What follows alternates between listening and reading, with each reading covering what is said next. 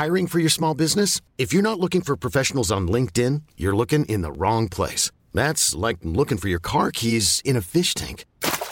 LinkedIn helps you hire professionals you can't find anywhere else, even those who aren't actively searching for a new job but might be open to the perfect role. In a given month, over 70% of LinkedIn users don't even visit other leading job sites. So start looking in the right place. With LinkedIn, you can hire professionals like a professional. Post your free job on linkedin.com slash achieve today. There's never been a faster or easier way to start your weight loss journey than with PlushCare. PlushCare accepts most insurance plans and gives you online access to board-certified physicians who can prescribe FDA-approved weight loss medications like Wegovy and Zepbound for those who qualify. Take charge of your health and speak with a board-certified physician about a weight loss plan that's right for you. Get started today at plushcare.com slash weight loss. That's plushcare.com slash weight loss. plushcare.com slash weight loss. Wow. Nice. Yeah. What you're hearing are the sounds of people everywhere putting on Bombas socks, underwear, and t-shirts made from absurdly soft materials that feel like plush clouds. Yeah, that plush. And the best part? For every item you purchase, Bombas donates another to someone facing homelessness. Bombas. Big comfort for everyone. Go to bombas.com slash ACAST and use code ACAST for 20% off your first purchase. That's bombas.com slash ACAST. Code ACAST.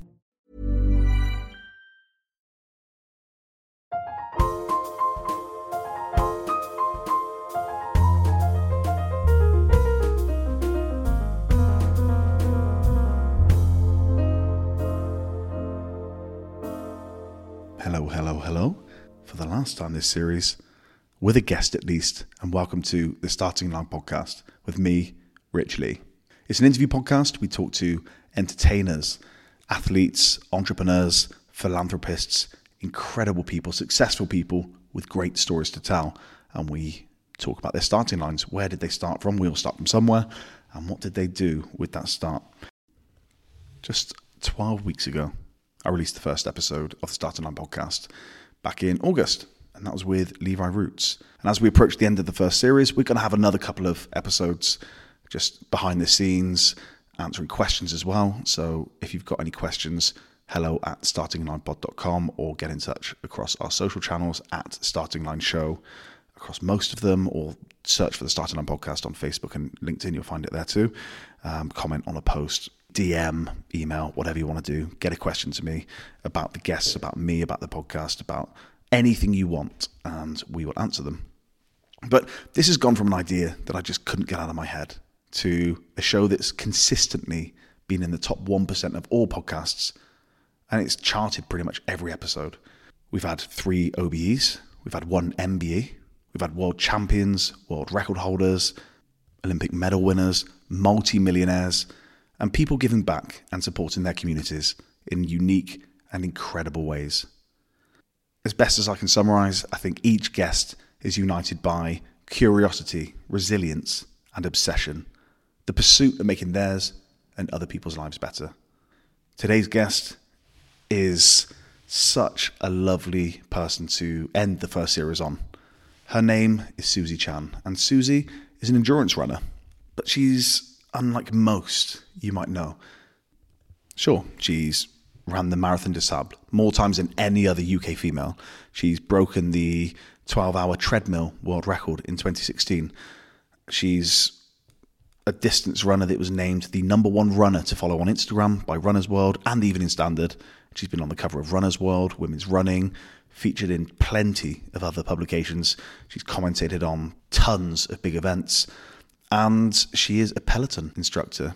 But her route into running was not typical. Susie got into running when she was 35, 36.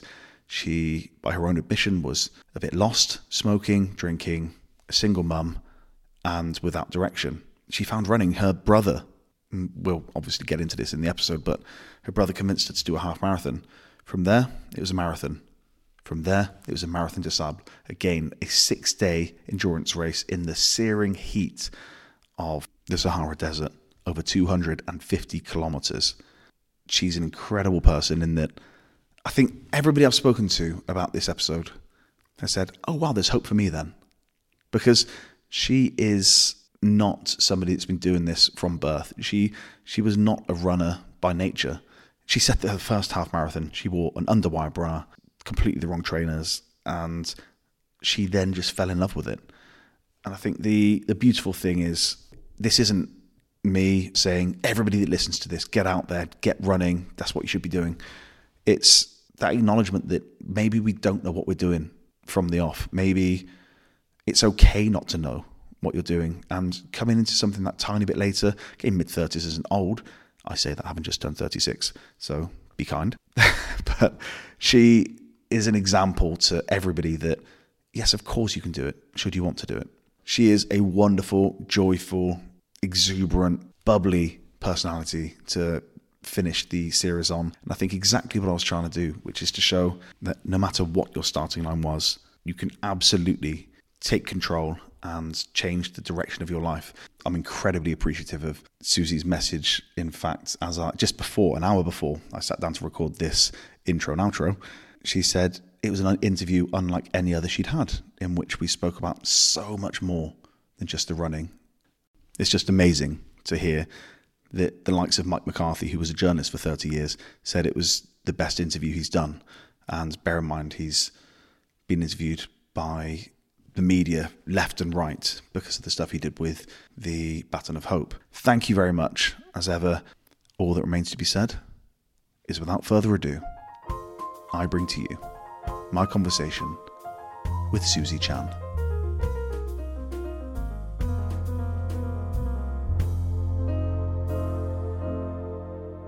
Before this, I, I worked, I've been doing PR for 15 years now, but before that, I was a personal trainer. Oh, were And I was a class instructor. run? Instructor. No. Susie, look at me. Do I, I, I run, I do like 10 metre bursts on a rugby pitch if and Okay, when. okay. Uh, not less You and less just now. need to come to a class anyway. I should, We but- do we do walking classes, walk rounds and runs. Yeah, I loved. Well, I mean, loved and loved spin. I used to teach. A lot Oh, of- you should definitely used to spin. teach a it. lot I don't spin. teach spin, but yeah, it is. It's no, I don't do the bike. I just do the running. Yeah, but it's do tread. definitely an experience. It's um, Mm. and, and I'd say every single class there's people fly over from America. Really? Yeah, there's there's people so- come. It's it is it is. We're very fortunate. I can't do what you do. I can't switch off, and I hate my own head. Yeah. oh yeah, so do I. Oh yeah. yeah. Really? Yeah, yeah, yeah, yeah. yeah, yeah. I have to, it's, it's, I'm the master of distractions. Anything, That's- that's anything but the fact I'm running when I'm running. That's the thing. I listened to you speaking to somebody about, um, you know, counting lampposts and things like that. Oh yeah. and honestly. just anything, just to anything but running. give you The fact yeah. that I'm running. yeah. But yet you do it, and you do, you do the distances you do. Yeah, there was one race where it was absolutely, and it was deliberately mind numbing. It's deliberately, so there's it- nothing to think about. What's that? It's in a 400 metre track, and you just run around it for a day, 24 hours. Where? That was in Tooting, but they've moved it to Battersea. That sounds. It's still called self transcendence. Oh, yeah. And apparently, you're supposed to self transcend. So everybody's there, like all zen, and you're like, I hate this. Oh, it was a mess. I was an absolute mess. But then afterwards, I, I can't remember. I cannot remember hours of it. really? How long was it?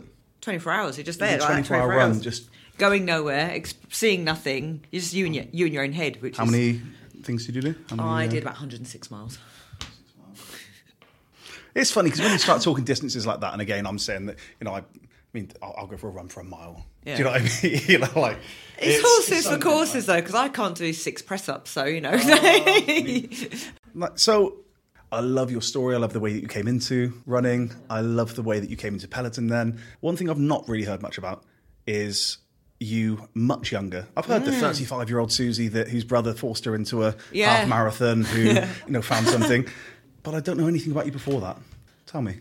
So I um, grew up. This is actually quite. Now this sounds quite unusual, and it's quite hard to explain. But I grew up on the in the grounds of a mental hospital. See, hospital. I haven't heard this. Why haven't I heard this? I haven't because I don't. It's because I can't just leave it at that. And No, it's, you it's, it's quite, it it's quite that. a long. It's quite. I have to explain it. And so normally when I get interviewed, I just don't have the time. So my father is Hong Kong Chinese. My mother's English. Right.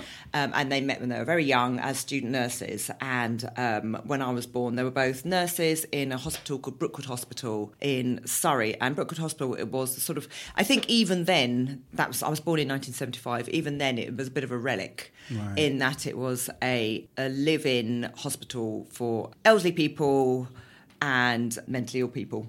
And it was a huge community. So How big are we talking? uh, the grounds were huge. I don't know in numbers actually because I was like In hundreds of people. hundreds. Hundreds, yeah, it was huge. It was like it had. It was a little village. It had its own shop. It had its own church. It had its own little museum in it. It was its own community. Does it still exist? It it doesn't no, it- Right. but it has been rebuilt into new build houses. But they've has. kept the, of course it has, but they've kept some of the really old original buildings. So in what was essentially a very white county of Surrey, there were a, a lot of where I lived in Knaphill and Brookwood. I lived in a road, and there was only only one white family. We were just all. Children Because of was all immigrants, student immigrants. Were all student nurses. So there were Filipinos, a lot of Filipinos, um, Hong Kong Chinese, just a real um, Indian, a real mix. And I grew up, and it was on the periphery of this hospital, and I just grew up in this world thinking that was. Were there? that was what where life- was where was school? School was in Knaphill, Knapp Hill First School. Right. Okay. So how far was that from where you lived? Oh, it was. I used to walk to school. Right. I don't know. I mean, it seemed like a very long way, but actually now, as a grown adult, it's about half a mile. you know, I've got to walk to school in the rain. Most people in the school had parents that worked in this hospital. It's it's a very small, a very it's small little village really on the self-contained Yeah, little- and it's next to a place called Brookwood Cemetery, which was Right. one of the hugest cemeteries in the country. Because you got this you got a mental hospital. You got Mental a- hospital next to the cemetery, and then we're. This sounds like a show. This sounds like a TV yeah, show. Like and, and. Brookwood Cemetery was actually, I think it was built, um, I think when the plague happened, and it was just Right. a place Oh, for London God. to bury everything. So it was, uh, it was, it was all very Victorian buildings and Mm. nursing accommodation. And I lived in a house which was built back to front. Again, please explain. and this does still exist as a road. It's called Oak Tree Road, and they started building the road. And the houses were facing the wrong way, and they realised that they were facing the wrong way to the road, so they switched them round. So half the houses were had the front door basically, with this lovely wooden front door opened into the back garden, Right. and the back door opened into the road. So that's where I grew up. right. Okay. So, so that's a wonderful start. How did your parents meet? I don't know. I think they must have met as student nurses. They met as student nurses. It was the seventies. You know, I had an older brother, and uh, then I have a younger brother and sister who are twins. Right. And so you'd sort of, I, I would spend my, I don't know, Sundays. My dad would be working on a ward, and I'd be the one sort of handing around the, the, the chocolates to the, to, to like the geriatrics or whatever, or that that sort of thing. I remember, I remember we were driving the car once through the hospital. And he stopped, and the person had crossed the road, and then he waited. And I said, "What are you waiting for?" He said, "Oh, he has to cross the road three times. He can't just cross it."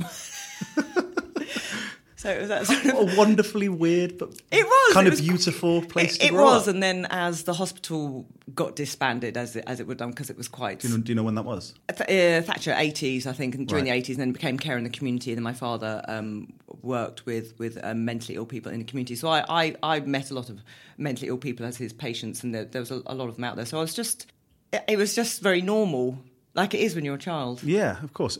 So, I mean, both your parents were nurses. Uh, nurses. My father has since become a doctor, um, and then my mother went to work at a university teaching student nurses. They split up when we were uh, young, How young's young for you? t- uh, ten, and it was very acrimonious, very acrimonious, very rough. Did that mean then split between two households? Sort of, yeah. It was very, very, yeah. It was, it was quite, um, quite rough emotionally, I'd say, as kids.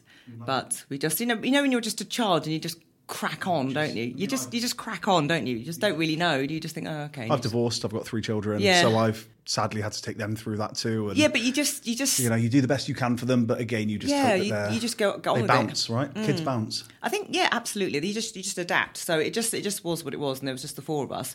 And strangely, my family uh, it was very acrimonious. And then that time passed, and uh, we just sit down as a family, both parents together, have dinner together, quite a few, at least once a month. I mean, still you can see then you can see that what they're trying to do. They're trying to make sure there's some degree of normality for you, right? No, Some I think it's of- all very dysfunctional, but you know, like in that family way. I think, and, and, there's those sort of those dynamics which only your siblings will understand. Yes. The nuances are going on those conversations, and you're like, oh, for God's sake! And it's like, and, it, and to an outside person, it'll be like the most normal conversation ever. Yeah. and you're just getting wound up because it's like your mum. Do you know what I mean? so we like were you was there money? Were you like you know No, you, we were absolutely skint. Yeah. We had no money. My mum was we were really poor. Like there, we used to have a neighbour up the road. She used to work in the school, and she used to bring us the school dinners, leftovers to eat. Because we had, we, we, she was just always. My mum has been bless her, terrible with money, and so we were always just running around in the wrong shoes, you know, and like not the right clothes or whatever. Like I say, as kids, you just sort of you just sort of crack on. But when I got to, I left as early as I could. How old is um, that? Seventeen. Right. I just went. you just See you did later. you know that you always wanted to go as soon as you could? No, it, uh, yes, I think so. Actually, yeah. on reflection, I don't know. Like I say, you're just sort of doing your thing, aren't you? Yeah. And I was hanging around with like people, my peers. I, I went to work at the age of I think I was like 13 when I got my first job. just saying. And What were you doing? I worked in a bakery. Nice. Which was handy because I could bring the bread home when. so there's a lot of cakes, a lot of breads were consumed. And um, I think I did a paper round when I was younger. Then I did worked at a bakery. Then I worked in a sports shop for Mike Ashley. when Ah, okay. back in the day before he was Mike Ashley. Oh, hang on. So for The- Mike Ashley, the, for Mike Ashley, it was a, a, a it was called Sport and Ski back then. Right. Back in the early nineties. that's probably a better name than sports. Yeah, and then it changed to Sports and Soccer, and then it changed to Sports Direct. Sports. Do you know? I didn't know that sports soccer was the same one. Do you remember Donnay? Do you remember yes, Donnay? Don- Don- that's the one. That's the. Yeah. That's exactly it. And Yeah. it's the- I worked there, and it was he used he used to be in Intersport. That's where he started, Right. and then he just worked his way up. so did you work with him, as in like? In a, uh, I, I, he came in. Yeah, this is yeah. years ago in the early nineties. Yeah, he used to come in and and check out the store. He only had a few stores then, and then it just before our very eyes just went. how was that? I, I loved it because I was very young. I'd found this sort of group of people who I just I, I used to go to the pub with, or they just became my friends. I used Yeah. to hang around with them, and we used to watch uh, Formula One together. It was a very from Woking, very Formula One sort of town. Um, to go to the pub together, and I just suddenly had this circle of people around me, and I was just very happy within it. And so Were I absolutely loved it. We, did you? You said you left home at seventeen. Were you close still to your family, or? Yeah, but I wasn't that far away. I lived in a little bedsit above a uh, sofa shop opposite Right. Woking Station. Right. Okay. So it really was just a about game. the size of this room. Yeah, it was at the fourth floor as well. So Oh, God, so all that way up. That's where your fitness comes from. It you know, you don't. You didn't realise. Right back then, I was uh, doing the fitness. So I was, I was, I was very unfit then. I just was out part. You know, it was just like the nineties. How old was are you? Uh, 17, 18, 19, and I was just studying. I was do, going to university. I did my degree in art history. Were you good at school? Do you know what? I was to a point. GCSEs, I was worked very hard. I got something. I don't know. I got little awards for being. I was the right little spot. Oh. Yeah, I was. Oh, I was just. I was just very. I used to do my homework. I'd do it as soon as I got home to get Yeah. it done. That sort of thing. And then, uh, and then I think it just went a bit AWOL. And then, Right. At 17, 18, I just was like just getting drunk a lot and just hanging around with my mates. This is what you do. isn't doesn't? It? Yeah. it is what you do. So, It is so the. A levels were trickier. Yes, but you got through it. Oh yeah, I got through it and then got to university and I had this ambition from the age of a small eight, I'm going to say, about eight years old. I wanted, I loved history. Again, bit of a spod. Loved history, and I wanted to work in a museum, and not any museum. I wanted to work in the British Museum, which was, as far as I could see, the pinnacle of all museums in the United Kingdom, an academic powerhouse, and it's uh, it, it's, it's it's as far as I was concerned, the top of the tree, and that's what I wanted to do. What drew you to history? I don't know actually. Was it a teacher? Was there one person? Was there somebody at school that you thought, do you know what they've said that I've got? Do you know what? Actually, this, or- that is so unusual. You said that. You've pointed that out. The only I can remember the name of my history teacher, Mrs. Blackwell, but I can't remember the name of any other teachers. So that's interesting. I don't know. Maybe she was nice to me or whatever. I don't know where it comes from. But yeah, I remember being in her class, and then she became a form tutor. and I remember being quite happy about it. I would say now that not a single one of my PE teachers would recollect me at all. no clue. Do you think? No clue. I mean, I wonder if they've heard of you since. I wonder if in in the last ten years or so. Oh, that would give me a deep joy to think so. Not that I was See, particularly what we need bad to do at. Suze, PE. is you need to give us if you can like let's really think let's try and get some names let's go on linkedin uh-huh. and let's I can't, let's let- honestly, my memory is. or we'll look at your school and we'll see if they put it in their past but past I went to St John the Baptist School, Yeah. and before that St Dunstan's. okay we're gonna look A very good Catholic. so you weren't sporty then I, wa- I was, I was just, I was bang average, really. And you know what? To a certain degree, and we'll come on to this, I still am. and I, I Um, I don't think I was particularly bad. I was actually that's a lie. I was particularly bad at anything which involved any sort of racket, Right. or stick. So any of those things was a flat no from me. right Like so if- if- hockey out Hockey, no. Hockey, absolutely no. I just, I just, it'd like, it'd like go through. is that a hand-eye coordination thing Terrible. Okay. Still like that. You play Um, I- netball I, think I heard that you I, so played netball I did play netball. So I, that was the only thing I was actually good at was netball, and that was centre. I was, I worked my way up. I grafted. I was too short to be defence, Yeah. but they had they put me in defence, and then I worked my way up to attack, and then I went to centre. And I was uh, the day I became centre of netball was I, I thought up until the age of thirty five the pinnacle of, of my sporting achievements. Um, well, we can wrap up there. See yeah, later. yeah. See you later. Yeah, thanks. That's it. Yes. Yeah, I I don't think. Uh, And I was good. They they put me in the four by one hundreds, that sort of thing. At Right. the end, I do remember um, being able to run, but not. You know, I wasn't running outside. I didn't do anything sort of out of the school hours. That's- My my mum wasn't didn't really help. You- But did you have hobbies outside of outside of school? No. No. No, we didn't have anything. No, just used to like borrow each other's bike and just pedal around the woods and that sort of thing. Just- That's such a normal, a nor- that's so normal. But it? people, kids don't do that now, though. No, they and don't, no. Not, not to be all, you know, in our day Yeah. or my day, but you know, Back in our day. Yeah. But when when my parents were together and we were really, really small, my dad used to ring a large bell outside the house to bring us in for dinner. I mean, that's, it's efficient, all right? It's efficient if nothing like else. bell, and you'd hang on for as long as possible. So you went to uni, Yeah. and where'd you go? I went to it's, it's called what's it called? It's called the London. It was called the London Institute back then, but it's the London. It's University of the Arts now. They've Right. changed. So I and they did a history degree there. So, art history, which I think they took off the curriculum recently and then put back on again. So I don't know where we are with that, but it was deemed so utterly useless that they took it off. I did not. Are you big into art history? Yes. Yeah. I love art. So I, um, it was art history and conservation. It was a joint degree because I thought, because art history itself is just, I've got a degree in old paintings, and then I thought I'll do the conservation bit because that could lead on to a job in a museum because it's an it's a practical skill. And I can remember being week one into the conservation element and realizing I'd made a very grave error because I'm not very good at science, oh, and they were Oh, was it using words which I couldn't even spell. Yes, it was chemicals It was chemicals, and it was chemistry, which I was bad at. What did you do at A levels? I did politics, English literature and language as one, art history, and classics. Right. Okay, that makes sense. Yeah, yeah. So it was, it was all pointing in one direction. It was, I was and, kind of- and that wasn't science. It was not science. but I I just managed to pass science. I think I got like C, C, and a C for science, and so it was. Yeah, the the sciencey bit of my degree was a massive drag factor, and Did you? Was it all three, four years? What was the Three years. Three years. Three years. Yeah, I to do it was. for all of I was rubbish at that bit. I was constantly looking over other people's shoulders for that one. Like, what, have you put? what is microspectroscopy? I don't know. Yeah. Oh, you still remember it. So, Yeah. who's your favourite old painter? Uh, yeah, that's about asking your favourite band because it kind of depends on your mood. So um, I, I'm very, I'm, I'm much more modern. So I used to fly through the old stuff, and they'd be like, "What's this?" I'd be like, "That's the Annunciation," and they'd be like, "How do you know?" I'm like, "Because I'm a good Catholic." Right. so I knew all the biblical ones, and people Yeah. were like, "How?" Do So you know grew up? Catholic? I was Catholic, yeah.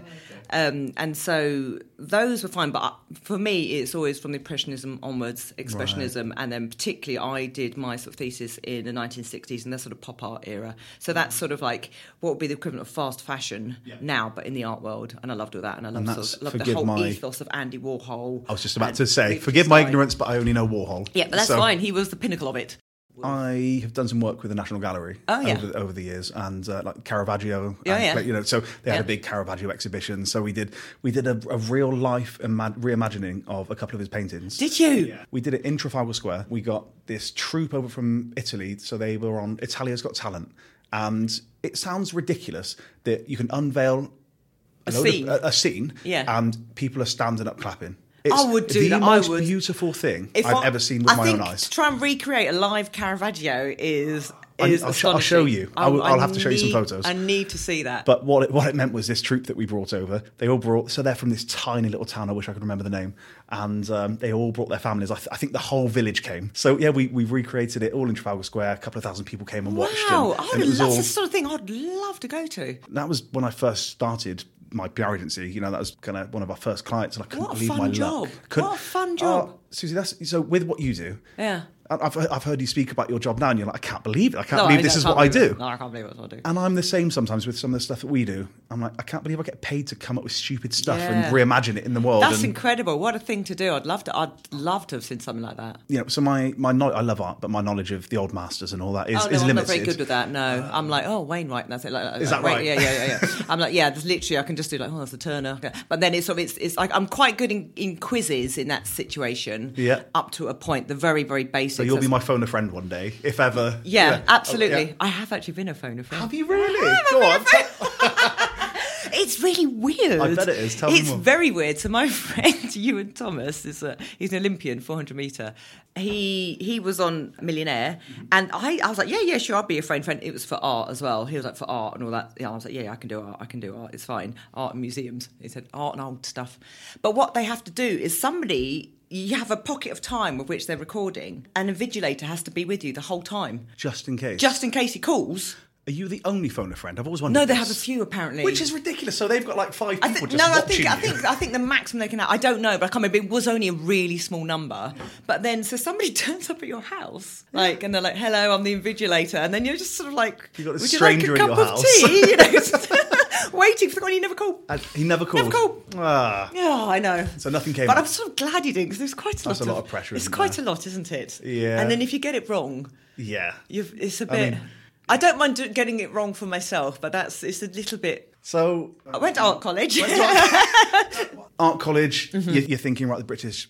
British Museum, and then what happened? Uh, uh, amazingly, again, just coming back to celebrating mediocrity, I was bang average in my class, like because the, the, the science I was very bad at the science, but I was okay at the art bit. But then we also actually did some practical art, and I was always encouraged by art teachers. They said, "You're good at art, you should do art." Do art. And I thought I was good at art. And then I went to art college and realised I was absolutely shite at art Oh, it's like because everybody else- everybody else was like it, it, it really exceptionally good at art. So my art was kind of average. My my science was poor, but I knew the I, I knew the pictures. And then by complete chance, and this is one of those moments, they had.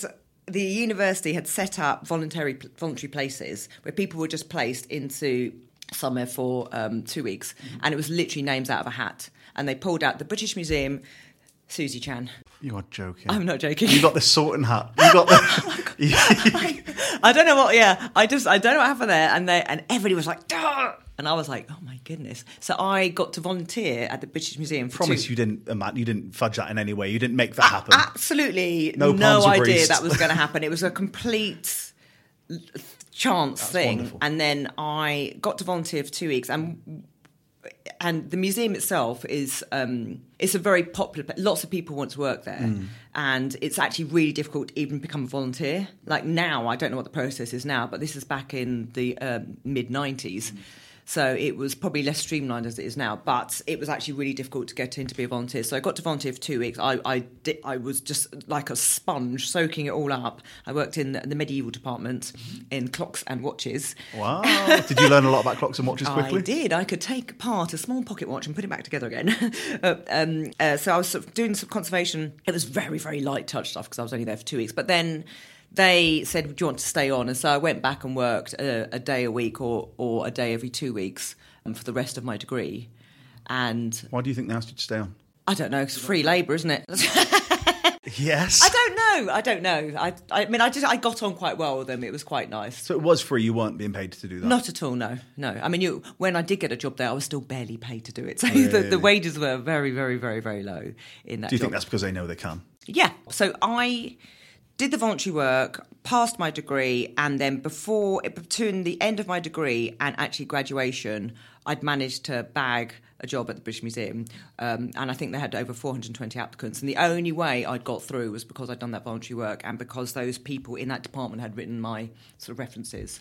There is that apprenticeship aspect of, you know, if you really want it, you've got to put yourself in a position where other Yeah, people don't I- want to be. I think that sector in particular, generally speaking, there's a I would say the average sort of I, I don't know this is this is from my recollection from back in the days people are quite they come from quite wealthy families That's exactly where I was going to get to. yeah Susie, yeah How did you cope with that? I was just You just skint all the struggle time. your way yeah, through yeah. because- I had to get a job in a pub. So my first job, I got the job. It was a museum assistant, which was, and I. I cannot tell you how much I deeply loved that job. Like it was just every, it was like the fibre of my being. I loved being in that building. I was paid ten thousand one hundred pounds a year, Oh, as much as that.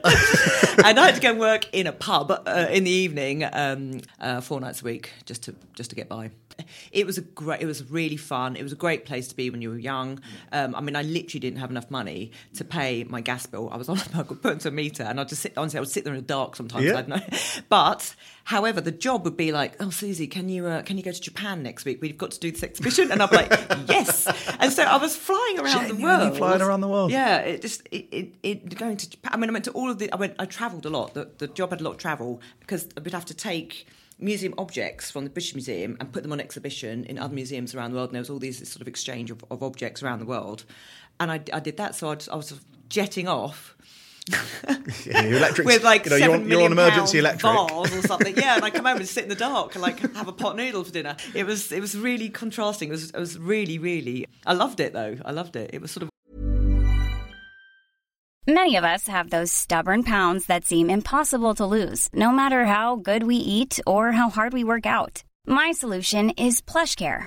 PlushCare is a leading telehealth provider with doctors who are there for you day and night to partner with you in your weight loss journey. They can prescribe FDA-approved weight loss medications like Wegovy and Zepbound for those who qualify. Plus, they accept most insurance plans.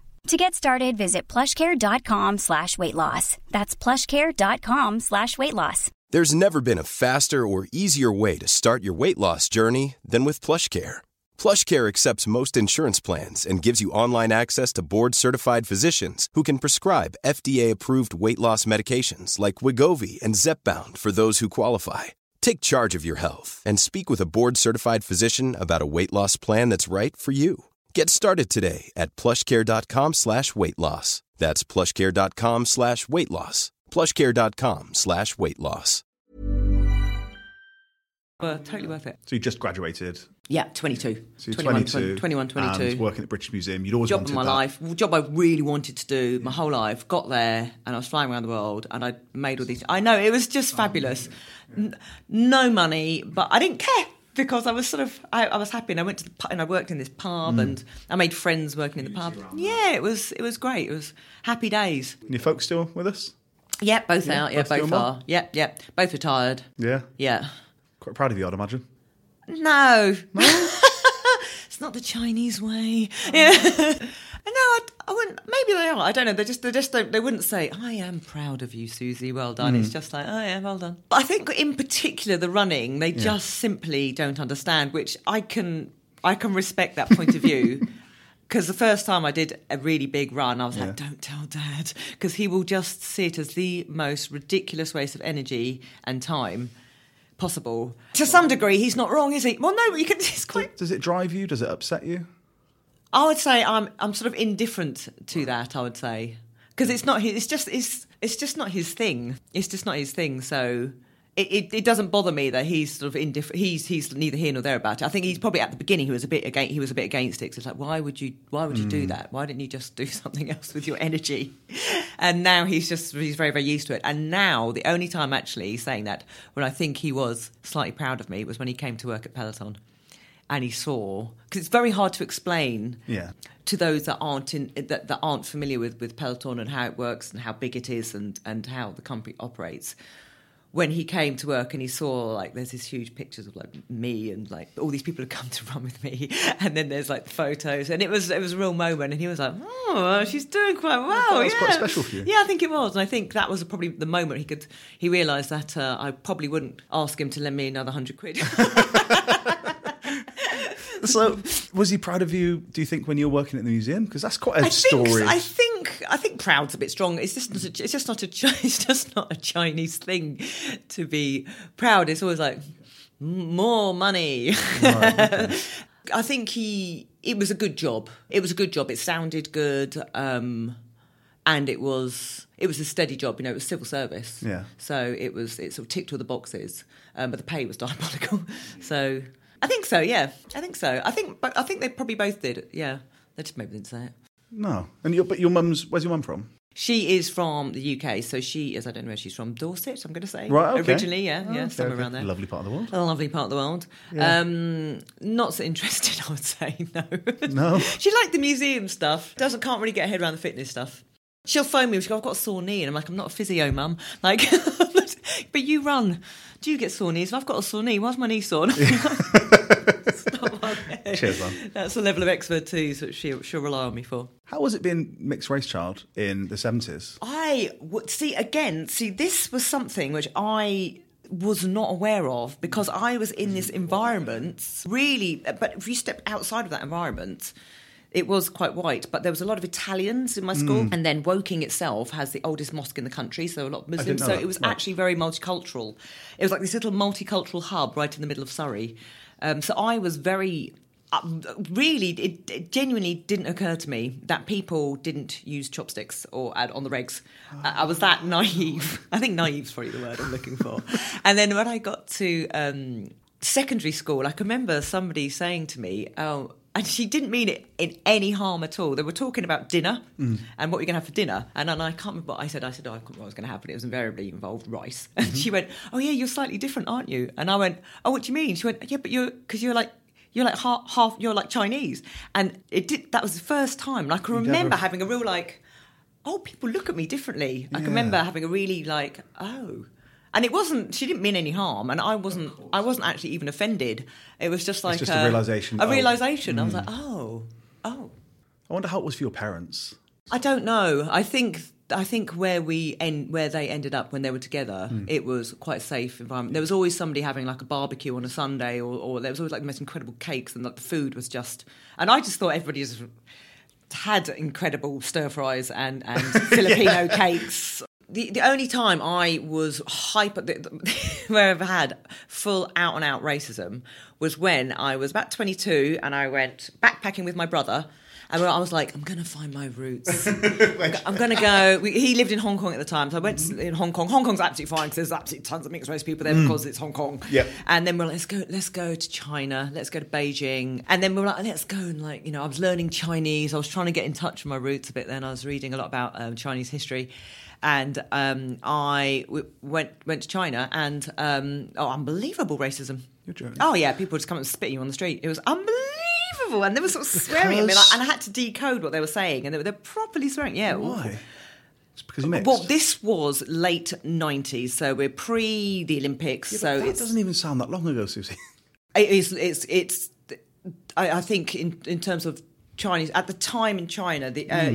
the Tourism really was only if you go in on a cruise or quite a big organised tour. So backpacking wasn't really a thing for a start, and so I think that was quite unusual in itself. And then to have these two half Chinese people and people. I had my hair pulled. I was hit with a stick by a policeman. It was unbelievable, and I can remember like thinking, "Huh." This is what I was expecting. never coming I back was here so again. naive. And then I, um, we went to get a train ticket to try because we were really travelling on no money to go and see the terracotta soldiers. Hmm. And there was a, a, a train train station, and they had a foreigners only window. So and it was only open for like two hours a week. So we couldn't queue up and buy tickets. You had to wait until that day of the week to go and buy the ticket. And then when we went there on the allotted day of the week, there was just a sea of Chinese people ahead of us. They didn't queue, and so we were sort of trying to fight away before the ticket office closed. Unbelievable. it was just, it was just, and uh, I was like, I was going to go there for a month. Honestly, two weeks. I was on a plane to Bali. I was like, I'm getting out of here. I'm going to go to the beach. Yeah, it was. Yeah. It was very tough, and it was. It was actually. It was a tough country to try and navigate around as a backpacker. It just Right. wasn't really a sort of backpacking place. And I have got. I, don't- I have got a good story from my time in in China. So we went to see the Great Wall of, of China. Yeah. And this is quite bad. Um, and we're like, let's go to the Great Wall. And so there's there's a few points where you can go up on cable car because it's on the top of a mountain range. So travelled out on a bus, got off in the middle of nowhere, but there was this little cable car to go to the top of the Great Wall of China. After sort of gesticulating and me using my terrible Chinese, we got a, two tickets up to the top of the Great Wall of China. We're up there, me and my brother, and it was like, oh my God, Great Wall of China. Take my photo. La, la. We're just walking up and down it. It's just us two up there. And it was like, it's absolutely beautiful. And my brother's like, it's really quiet. Why is it so quiet? And then we looked and they'd switched off the cable car. and we were like, oh, okay. So we wandered back to the cable car and we were like, um, we've got return tickets, sort of like, and he was like, no, it's, it's off now. Sorry. Sorry, no. We were like, but can we? We need to get. We need to get off. Yeah, we can't stay We need to get off, off this snowy mountain because it's like it's the sun setting. And he was like, absolutely not. He refused to switch on the cable car, so we had to walk off this mountain. Hours. Well, I was. Uh, this was. Uh, this was the tipping point. This is when like I'm going to Bali. Right. we sit on the finally like I don't know how long we were walking down this mountain for, and then we were on this road in the middle of nowhere. There were no buses, there was nothing, and so I got all the money, all the yen I had in my pocket out, and I flagged down a car, and and I waved the money in his face. I said, "Take me to McDonald's." Right? And I said that because if there's a McDonald's, it means there's a, there's a town. And Yes. if there's a town, then there's likely to be a hotel. Right. So I was like, "Take me to McDonald's." That's a great travelling tip. And it was about an hour and a half in this car, and he literally practically drove me through the front doors. And then I decided that I would go on holiday elsewhere. yeah. So not not been back to China since. No, and actually, I'd like to go because it has. Yeah. I'm, I'm almost certain it's, it's changed. It's changed a lot. It's, it's been, you know, there's a there's a lot more um, cultural exchange, Mm. and um, the Olympics I think was a real was a real moment for them. How long were you at the British Museum? Um, I was I can- I was uh, 97. I was there for about 10 years. I'm going to say, Right. and then I moved from there, and it was an absolute wrench to move by. I moved from there to to get out of London to take my daughter because Because you had your daughter at 26, didn't you? 26. Yes.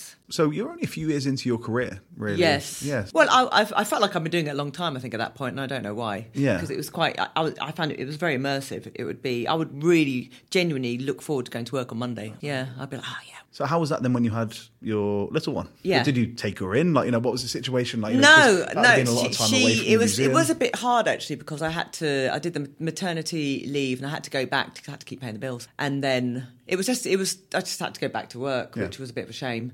And but she just went to to childcare and then to nursery You make and it then work, to school. you? You just yeah, I don't know how. I don't know how I managed to make it work. I just needed to move out of London for her, just Mm. to be just just to have a little bit. of I just needed to refocus because I was a bit sort of. I, I felt like I needed to sort of just realign my life again a bit because I was just in this job, which was, and I loved that job. I could tell you I loved that job, but I knew it was dead end. Right. there were people. So there was no there was no kind of like mm, levels. very was difficult, no very very progress. difficult. Yeah, there'd be like for it was very very difficult to progress. There are people that have been doing the job which I was doing for like twenty years, Right. And so it's and I just thought as much as I love it. And I could have stayed doing that job forever. Yeah. And my friends, some of my friends are still there doing doing that job. And I just thought, oh, I need to, I need to try and do a little bit better here. Hmm. And so I resigned, which broke my heart. I split up with my daughter's dad all in the same week. I was like, right, okay, Life change. Here we go. Switch things up, and I moved to Farnham in Surrey, which was sort of near enough my my mum and my dad who live separately, but not so close I could just turn up. So. And yeah, well done, They you. had to call me. Well done. Yeah. Oh. I'm just gonna but, pop but, around. but near enough. So Near enough like- that you can you, you can get the Yeah, you're not- you're not you passing, you're not Yes. passing, yeah. Um, I mean, was that then difficult in terms of again? It's a very personal question, but in terms of the breakup and then moving away from that, like you know, was is he was he part of your daughter's life? He sort of was and wasn't. He's Right. great. He's a great guy. But it, again, I just I just sort of cracked on with it. Yeah. It's, you know when you know something's for the best. Yeah. Um, I was still by this point very poor though.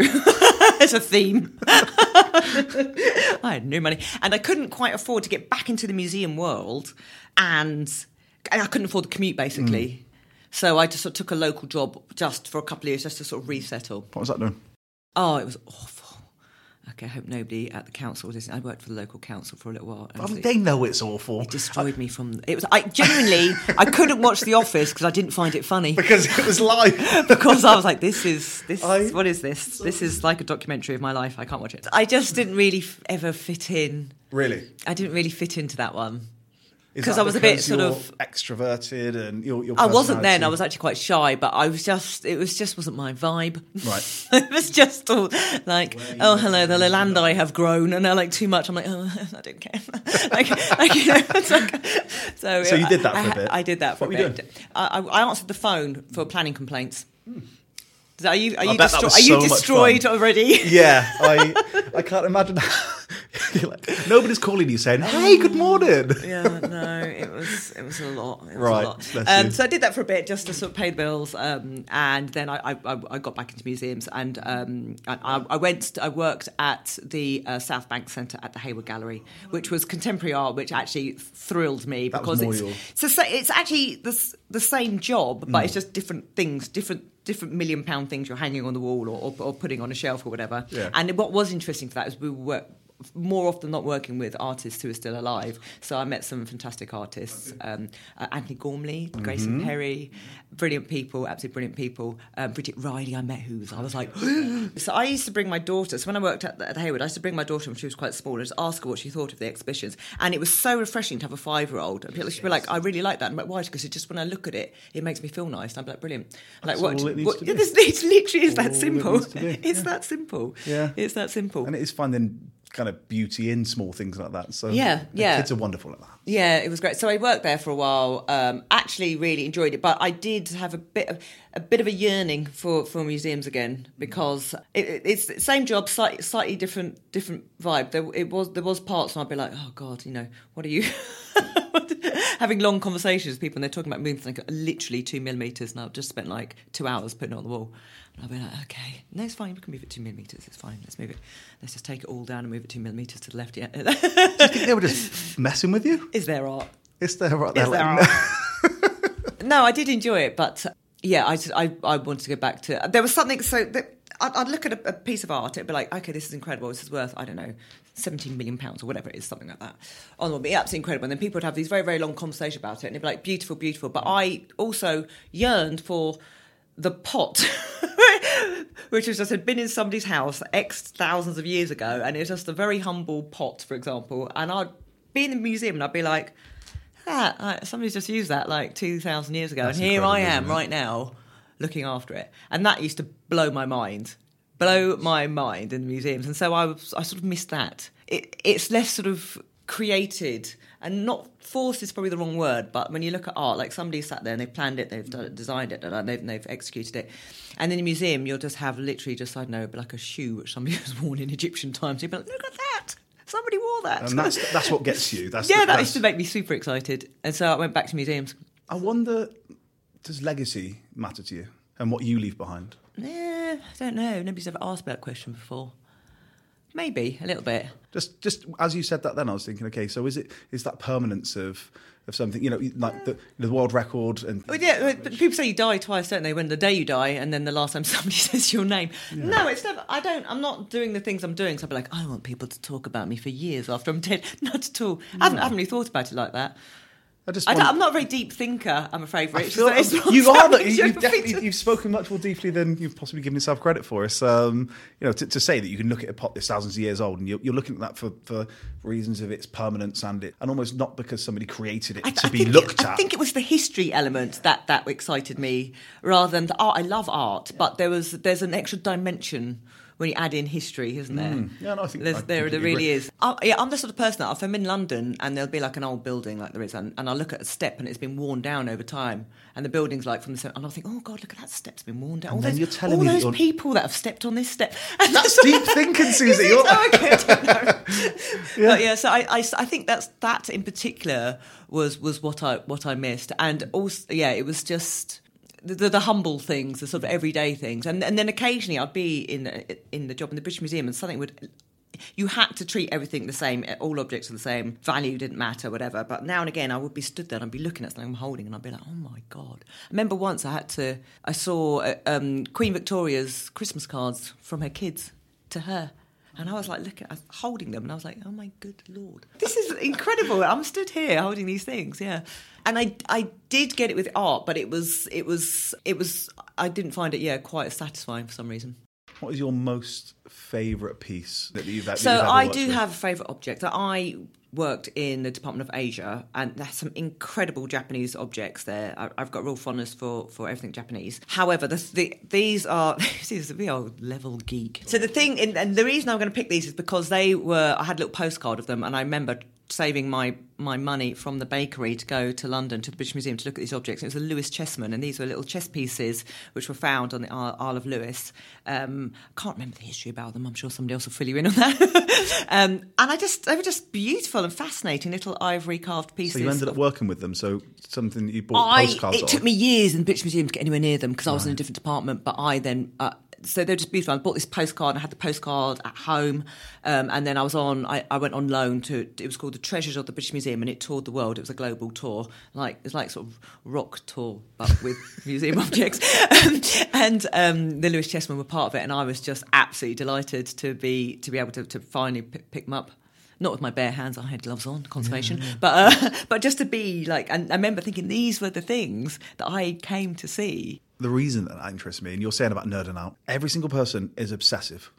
All of these people are undoubtedly successful in their own right, are Mm. doing their own things, you know, have achieved, you know, fantastic things. But for most people, it's not the financial reward of the thing that they are obsessed with. If you spoke to David Attenborough, do you think Oh, he gives yeah. a shit about being famous? I But- British Museum. I had afternoon tea with David Attenborough because he was a trustee of the British Museum. How was that? Oh my gosh! Honestly, I don't. I can't believe. Like this is before camera phones, you know what I mean? He was just as affable and lovely as you would expect him I'm to be. so glad to hear and it. we had it was it was in Coins and Medals where I worked in that department before I moved on to Department of Asia, and he was a trustee and he came in and we had afternoon tea. It was all the trustees came in, and somebody brought some homemade scones in, and they'd put the scones on the table, and then they went off to get the little side plates, and he didn't even wait. He mm-hmm. straight in, cream jam and cream were down his tie, and he was like oh oh oh, and I was like oh David Attenborough. You're everything I hoped you'd be. Oh, this, this moment, I'm going to bottle it. Yeah. he all he cares about is being great at Yes. the thing that he cares about, right? And you know, and that's that's almost a wonderful thing. So what I hear when you talk about those things, and the fact that you had that postcard on the on your wall, and it's a curiosity and an obsession. The fact that you can remember them, you know, and, and, and it's just it just fascinates me. The Yeah. the, the fact that yeah, that undoubtedly translates into the running. Well, nobody's ever put it together like that, but maybe you're right. Yes, I've, never, I I've never thought about it. I've picked at these threads with everybody I've spoken to, and, and, and I don't think I'm imagining it. But everybody that I've spoken to is, is in some way, shape, or form that obsessive about the things. You know, and for you, it was right. I need. I want to work there. Yeah. I'm gonna work there. Yeah, I, I've wanted to work and there. you did. You know. Yeah. So I'm just trying to pick up the thread of where where, where we were. Where So we got to. So I am now back in museums. I went to work at University College London, somewhere between working at the Hayward Gallery, the Arts Council collection, which is where I was sort of based in the Hayward Gallery, and University College London. I was single mumming it, just trying to juggle everything, and then that's when my brother asked me to run a half marathon. No, it always the, the two things. Your brother asking you to run the marathon. We'll definitely get a half marathon. We'll definitely get onto. But at that point in time, what, what was your life like? Uh, pretty stagnant, I think would be the the, the word. Yeah. So I I wasn't massively fired up about the job I had. Nothing could have compared to the British Museum because it was it's that that was the problem I had. I can remember thinking it whilst I was doing it in the British Museum. Like this is for me. This is the job I wanted. I'm doing it. And like I'm 20, 23 years old now, what? And so I nothing could quite compare. And and the slightly higher up I was working up, the more admin it got, and the more I was like, oh, I have to write something about strategic policy, and it was incredibly boring. And I wasn't hanging a painting on the wall anymore. And so it was a li- it was fine. Uh, It was actually fine. And the and University College London, uh, where I was working at, they've got their own teaching collections. The people I met there, brilliant, and I have always enjoyed being one of the thickest people in the room. Like, there's always somebody like that, like, that really intelligent people, and and so this is my job. I'll just wander around. But you're "Oh, just learning, this?" right? Yeah, I was just constantly dropping information in. I can remember having a conversation with um, astrophysicist, and he was explaining a particular type of black hole to me, and I was like, "Can you explain it to me like I'm five? And he went, "Okay." This particular black hole bends space so much. If you stood in it, you'd be looking at your own arse. And I was like, that, "That's the sort of level of science I can Where's get that science? Where's that at Where's school? You, might, you then might have been okay So when I you was came to a degree. constantly surrounded by these really bright, intelligent people. So it was it was great. But then I would come out of my job, I'd go home, and I'd be single mum, it's really hard, really hard, without any money, and I'd just be sitting at home because I didn't have didn't have any money to do anything, and that'd be it. So I was sort of slightly stagnant, and I can remember. I can remember it was like a real moment for me. Like I can't remember how old I was. I was like thirty-four or something, and it was my thirty-five, and my birthday. And I woke up with nits because my daughter had given me nits. Bloody school. Bloody, honestly, there's a lot of nits going around in pri- primary school. I don't know, they just disappears when they leave primary school. Yeah. And I was sitting there and I was like, this is a low. Like, this, this is, I've got it. Um, this is my birthday. There's nobody 35. celebrating. I haven't got a present because my daughter's too young to buy me a present. And like, it's just like, right, I think I need something in my life. So I probably, I was just, I was just sort of, I felt like in my own personal life, I was just sort of existing really. And I'd moved to Farnham. And here we go back to that little story sort of about being a, a bit of a fish out of water. So I was, it's, it's a lovely town, Farnham, quite white. I was never the mum at the school gates. Right. And I, I, I, and to my poor daughter, I was continually making these really sort of small mistakes because I was sort of always rushing to get the train, trying to do my job and then get back for her. So like, I remember one, it was a summer, summer term, and I sent her in to school with the wrong colour summer dress on because I didn't know what the colour. And I was just like, and I got a letter back, and I was always like, and they used to always just like, can we have some money for the school trip? And I couldn't quite send on the school trips, and so I was a little bit. So I was always that sort of mum, and I couldn't bake a cake. Uh, How do you feel when you were like? Oh, it was very demoralising. Yeah. It was just. I mean, it is, oh, isn't it? God, I'm not one of the. I'm, you know, and people didn't know who I were. If I did turn up to pick my daughter up, like, I'm sorry, who are you here for? And I'm like, my daughter. like, honestly, it was just. Uh, it wasn't. So it was. I was quite. Um, I always had. A, I always felt like I wasn't great at being a mum because I was trying to sort of just balance everything. pay the bills. I mean, yeah. it's admirable. It Yeah. really is. Since breaking up with my wife, you know, Yeah. that's five years ago almost. You know, I've had those moments as you know, dad of three, where you're just there and you're like, I'm failing so badly. Oh God, yeah, I'm I'm, feeling so, bad. badly. And look I'm- at all the other parents. I I had a, a crap car. I lived in an ex council house, which fortunately I owned. And like I just couldn't, I mean, literally, you couldn't afford the carpets were literally threadbare. And I just buy a cheap rug and put it on top. And so I was just sort of doing my best, but you just like, you know, you think, oh God. Just and then, existed. You said it right. Yeah, and I couldn't.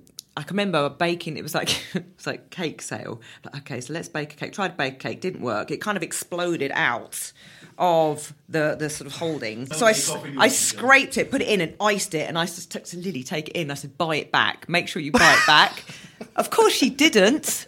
And now, so whoever's bought that cake home, the slice open had just been a mess inside. I was like, oh god. Anyway, yeah. So I was, um, I was, I was that sort. I wasn't. but you tried. Oh, well, yeah, I tried. I was sort of. I started. I started to run, and I thought, oh, this is this is cheap. It's not cheap, is it really? Because trainers, but um, I thought I can do this in my lunch hour. Yeah. And uh, my brother, I think he could probably. I think he maybe he saw a bit of it in me. Is this your older brother? So is my younger brother. Younger. Younger brother, Alan. I think he sort of saw this in me and he was like, okay, I'm running a marathon. And I was like, what? And he said, and I'm going to run this half marathon. It's really near you. So you're going to run it with me? And I was like, no. I didn't even know how long it was. I was like, what's a half marathon? I didn't even know how far it is. And then we signed up. And I was like, okay, I'm gonna, I'm, I'm gonna start running. And I, I did a couple of things. I went to a little local boot camp, which I genuinely loved. And this is where I was sort of, maybe I, had, maybe I did. No, I definitely did. I felt quite isolated in Farnham because I was just sort of just doing my thing and commuting back and forth to London and just spending the weekends by myself. And then I went to this little boot camp and I made some friends through fitness and they were like, oh, come out, you know, why don't you come out on, on you know, we're going go out for a, a meal or whatever. And I found this little group of friends. So that was nice.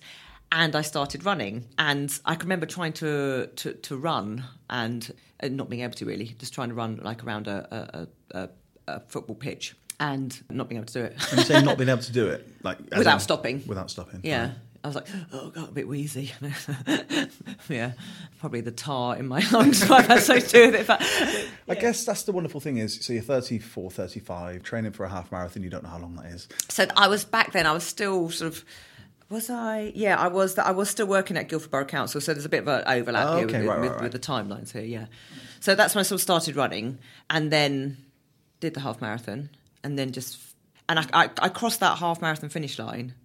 I was absolutely terrified at the start, like just terrified. Like, oh my goodness, I didn't know how far I'd run in training because I didn't have like you know watches and things now. I don't really that.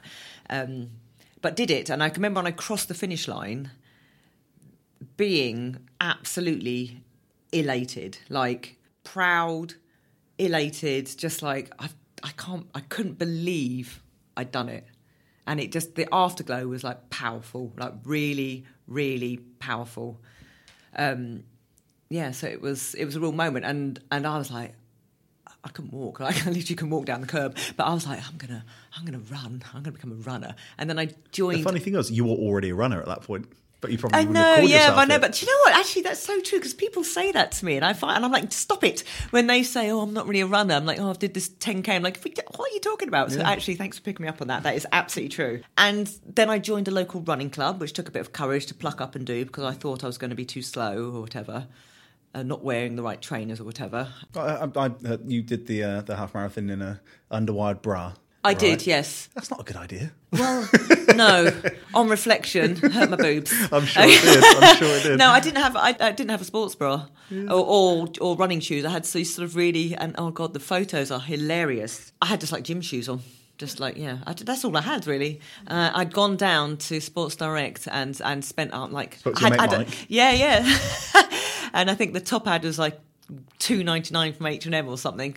Yeah, I mean, again, running's one of those beautiful things, much like football. Why is football the world's most popular sport? Because you can kick a can around and call it football. You know, running, you know, it can and does get expensive. I know that. And I know, oh, it, very but- quickly, very easily. So you were able to pick it up. You were, and then then Do you just know what? Yeah, love with it. I, I did actually because it made me feel good about myself. It was relatively cheap.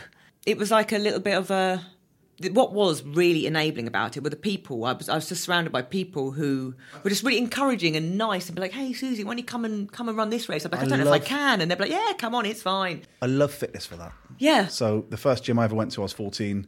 Community straight Yeah, away. you build much. a community. The you know rugby. Um, you know my, the gym that I worked at. I'm still friends with everybody now. You know, and that's 15, 16 years on from even 15 years from working there. I think fitness brings people together in a really, really special way. Absolutely, and for me, running has always been. I know for some people it's their little escape, and Mm. and, and for me, no, I, I can run by myself. Obviously, I have done for a very very long way, but for for me, it was it was like my social. It became my sort of social life as well. Yeah. um, and it and it was it was it was and, good and it's me. a social life where it's not down the pub. You're not. you yeah, know, it was. It wasn't a conscious shift. It just it just gradually happened. I was like, this is what's making me feel really good. I'm going to get up at seven thirty a.m. and meet these people, and I'm going to go running with them. We're going to go and run nine miles, and it's going to be brilliant. And I, and I really enjoyed how that made me feel afterwards. Was it easy with your daughter? No, it was really hard. And I look back and I think, oh bloody hell, that was awful, poor thing.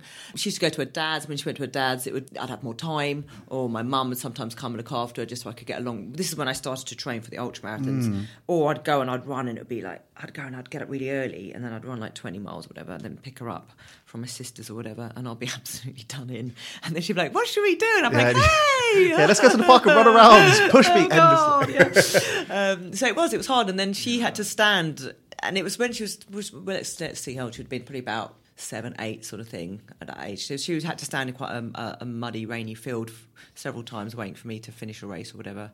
And that's why she hates running now. running essentially is, if you look at it, it is essentially is quite a selfish thing to do. You know, if you, it takes you out from unless you're running with your friends, but essentially in a sort of life situation, you're just you're just doing it for yourself, aren't you? And especially ultra running in particular. How did you get to ultra running from that half marathon?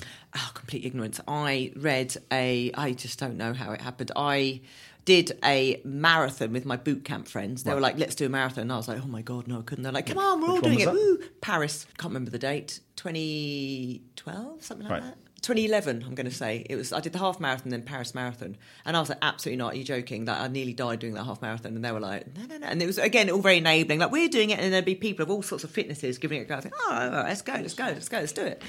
And then I I read about a race called the Marathon des Sables in Runner's World. Wanted to know more, and the internet wasn't throwing up the results. Like You'd not heard of it nowadays. before then? I, it wasn't. I didn't. I had no clue anybody would or could run further than a marathon.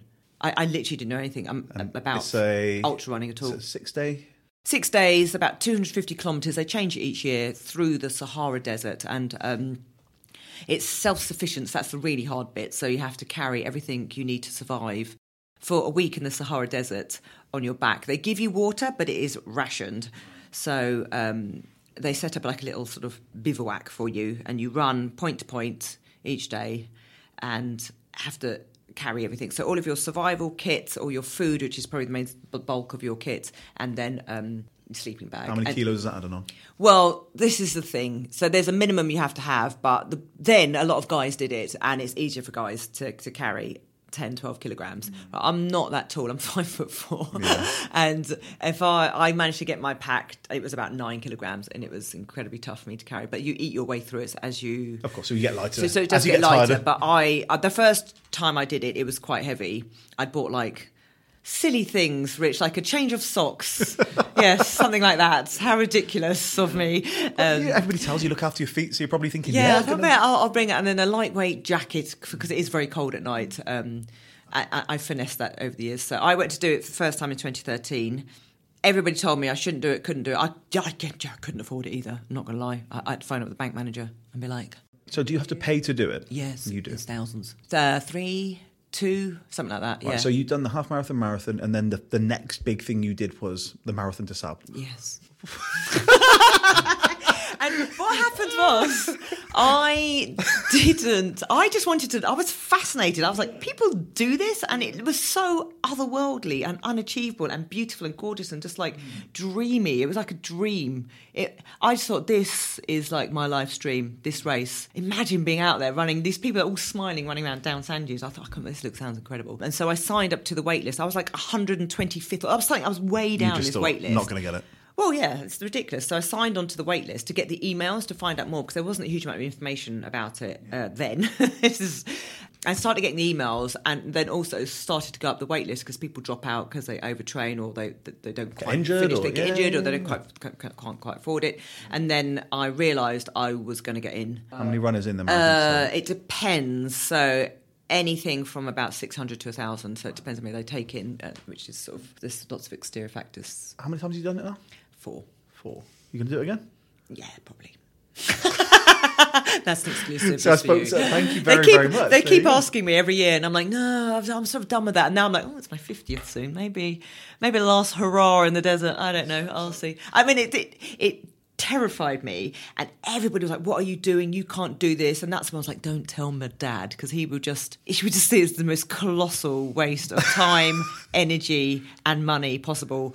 And and and you know, to to some, and it's like horses for courses, isn't it? Sometimes I look at a sport and I think, "Why are you doing that for?" That oh, is Oh, yeah. so silly. So I, I I trained really hard, really really hard for that race. I was running in my lunch hour. I was running. I was getting off the train and running. Like, I was just running everywhere all the time. Any available spare minute I had, I was I was running and training for that race. And uh, along the way, I did my first ever ultra in training, which was around the Isle of Wight. I thought if I can't run around the Isle of Wight in June, I will die in the Sahara Desert. Yes, so. I ran around it. It was actually it showed me that it, what is doable. And just for everybody listening, an ultra is how long? It's anything longer than a marathon, really. And I can remember being every time I thought about this race, like on the commute in or when in my train, I'd, I'd have like a mild panic, you know, like a sort of slightly nervous, sick feeling, like oh god, because I went out by myself. I didn't really, I didn't know anybody there, no, and not many women sort of ran it as well. What's the And percentage, men, women? th- back then, I don't know, ten percent. Yeah, something like that. It, they- they're really working hard to, to, to get it um, up higher over the last few years. So, and but I had this real moment where I'd scrimped and saved. I I'd made it happen, and I was stood on the start line, and I was in the Sahara Desert, and I was just looking around with my huge pack on it, weighed a ton, and I was just like, I am meant to be here. And I, I just suddenly thought, it's fine, you're going to do this. And that was, up until that point, all the running I'd ever done, I'd be like, I don't know if I can do this. Can I do this? I don't know. I'm not sure. I'm not sure. And that moment, I was like, I've come home. This is it. and I thought I was going to run that race and it'd be done. No. Ran the race, extraordinary feeling of accomplishment. I can only imagine. And then it just opened the doors. The flood, the flood, not the doors, the floodgates opened, and that was it. I just, I was just into ultra running. So did you do the marathon the next year, the Marathon des Sables? we should say, I, I did year? it on So a. I the- had a weird pattern of roughly every two years. I'd just Right, go okay. go back to it somehow because there was another. There was a reason to go back. They. Uh, I went back two years later with my then boyfriend, who's Right. now my husband, and we Did you went meet back. him running?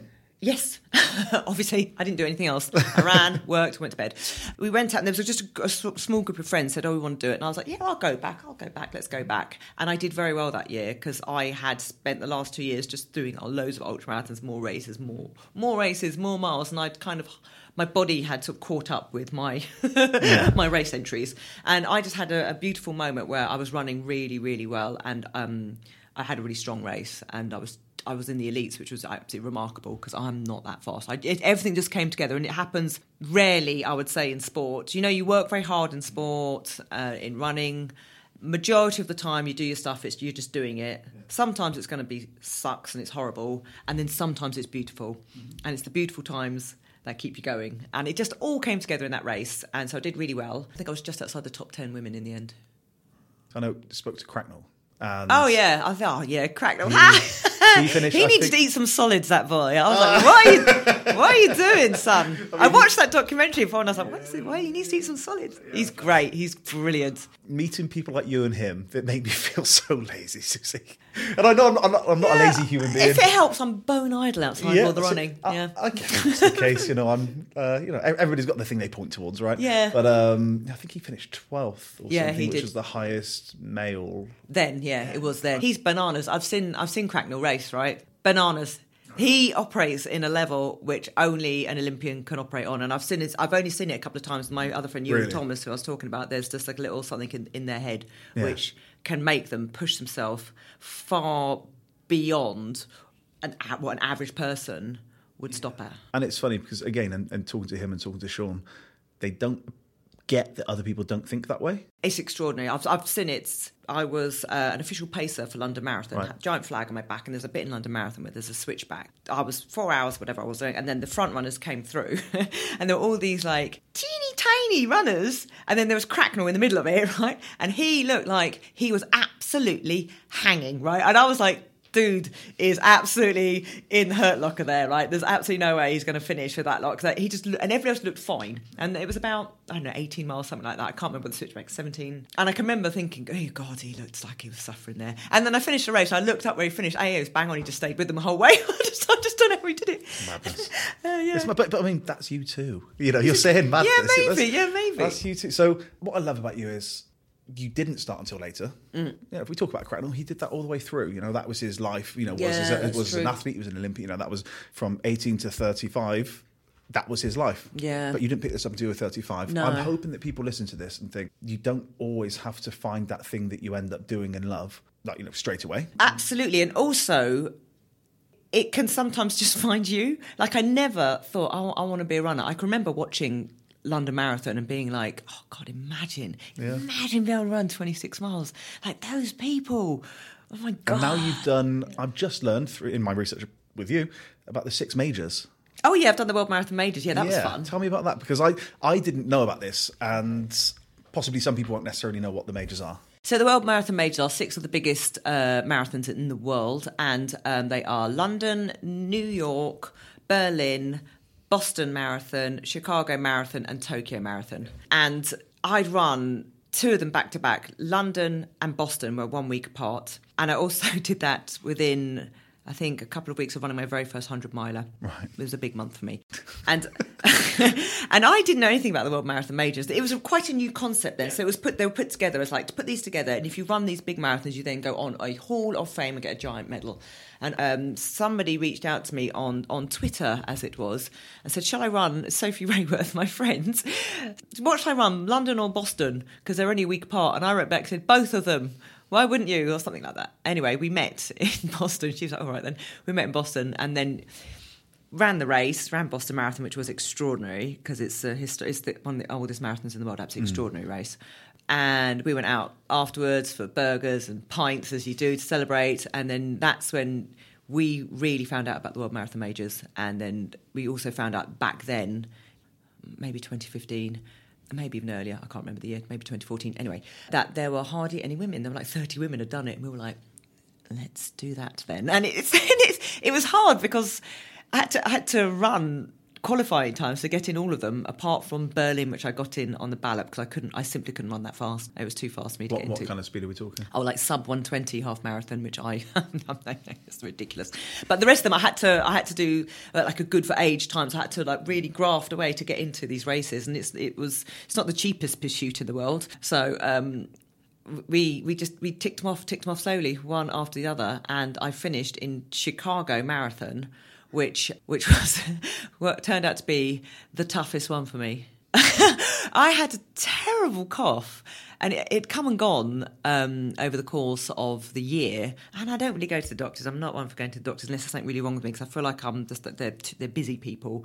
So I had this cough, and I went. I finally went to the doctor. and I've got this terrible cough, and it just won't go. And they gave me some antibiotics, and it went, but it kept coming back. And I was right. I was in Chicago, really excited, about to collect our six stars. There's like a little special area you go to at the finish. You see them before, like they make a bit of a fuss of you. And I had this cough, and it, honestly, it was I was clearing lifts. As soon as I started coughing, people were like pressing on the buttons to get out the lift because it, it sounded terrible. it sounded terrible. I, I couldn't quite stand up when I was coughing. That's how bad it was. It was really horrible. And this is before you ran the race, even. Yeah. So I was like, oh no. But like I had to run the race. I'm not waiting a whole year. I'm not watching my mate Sophie get her- Collect that like, six star.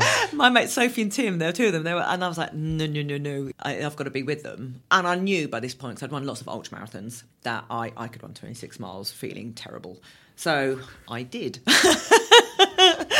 I was just coughing my way through that. I started off all smiles, and then I just it was. You've was- photos, you just get was- less and less. It was horrible. They were, and uh, it was absolutely horrible. And Sophie was at the end. She was really worried about me. She didn't say it at the time. She was. I could see her looking at me, and she grabbed my hand. We had about a mile to go, and I can remember saying to her, "If I faint, don't let them take me off the course because it means I'd have to I wouldn't. I wouldn't have got. Oh, really? So if you go off the course, then If they done. take off the course, you're done. So I was like, if I faint, don't let them Just take leave me he- I'm just- I'll just be on the floor. I'll get sort- myself up. Sort me out. It'll be fine.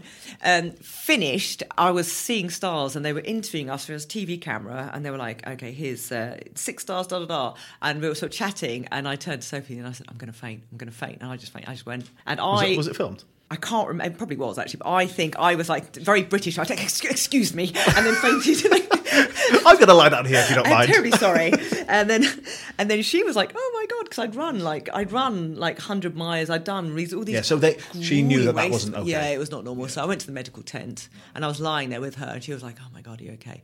And I was watching people being put on drips, and I was like, "Okay, I'm not that bad. I've just, I've just fainted. I just maybe need to eat." So I had this cough. I phoned up the doctor. They were like, "You need to sort that cough out. That cough is debilitating. It's, not doesn't sound right." Phoned up the doctor from America, flew home, got my chest x-rayed and found they found a massive cancerous lump at the top of my neck, which was causing the cough. And I had um, I had thyroid cancer and I didn't know. How long do you think you'd had it at that point? It was quite big by that point. So I think I'd been feeling off and on pretty ropey for about a year. So you were running, you were doing these ultras, all of this with I was just getting slower and slower and sort of sweatier and just more cumbersome. And I was just like, oh, I'm just getting. You put it down to, oh, I'm maybe I'm a bit busy you're- at you're work. doing a lot, right? Yeah, I was running a lot of marathons. Maybe I'm just getting older. And you just, because the, the symptoms are so incredibly vague, I didn't quite know. And I was like, huh. That'll be why. oh, so it ma- kind of makes, makes sense. sense How did you feel when they told you it was cancer? I was when people start talking to you about things like that. So again, Sophie came with me. Right. Bless her heart. When people start talking to you about things like that, your mind just, just, just kind of like, just like, just goes like that, like that, and you just start thinking about a million different things, and you stop listening to what they're saying. You just hear like two words, and you, you genuinely don't know what to think. Like you just, you just sort of go. Well, I did. I was just like, uh, sorry, what? And then you're just processing that, and then they go, okay, thank you, goodbye, and then you, you walk out the door, and then they, you have to go back for like a follow up. But you're just like, I was in a bit of a daze. I just, it was like, it was like an out of body experience. Were you scared? I don't feel like being scared. Was, I didn't feel it has an overwhelming feeling. I remember thinking, oh great, like being a little bit let down with my body. Like I, I thought, I thought I could run along. It was a little bit like, what? How dare you? Are you joking? and this, just to tie this in with where I was in my sort of my sort of career, I had a few months earlier been offered sponsorship. I was doing the running thing, I was doing the museum thing, and and it got to the point where I wasn't really doing either of them particularly. It's hard. like, well- at a certain point, you got to make a choice, right? so, so I was juggling the job. Um, I was running all these sort of long distances. So I was knackered at work. Um, it was and and the Instagram thing was beginning to sort of swell a little bit.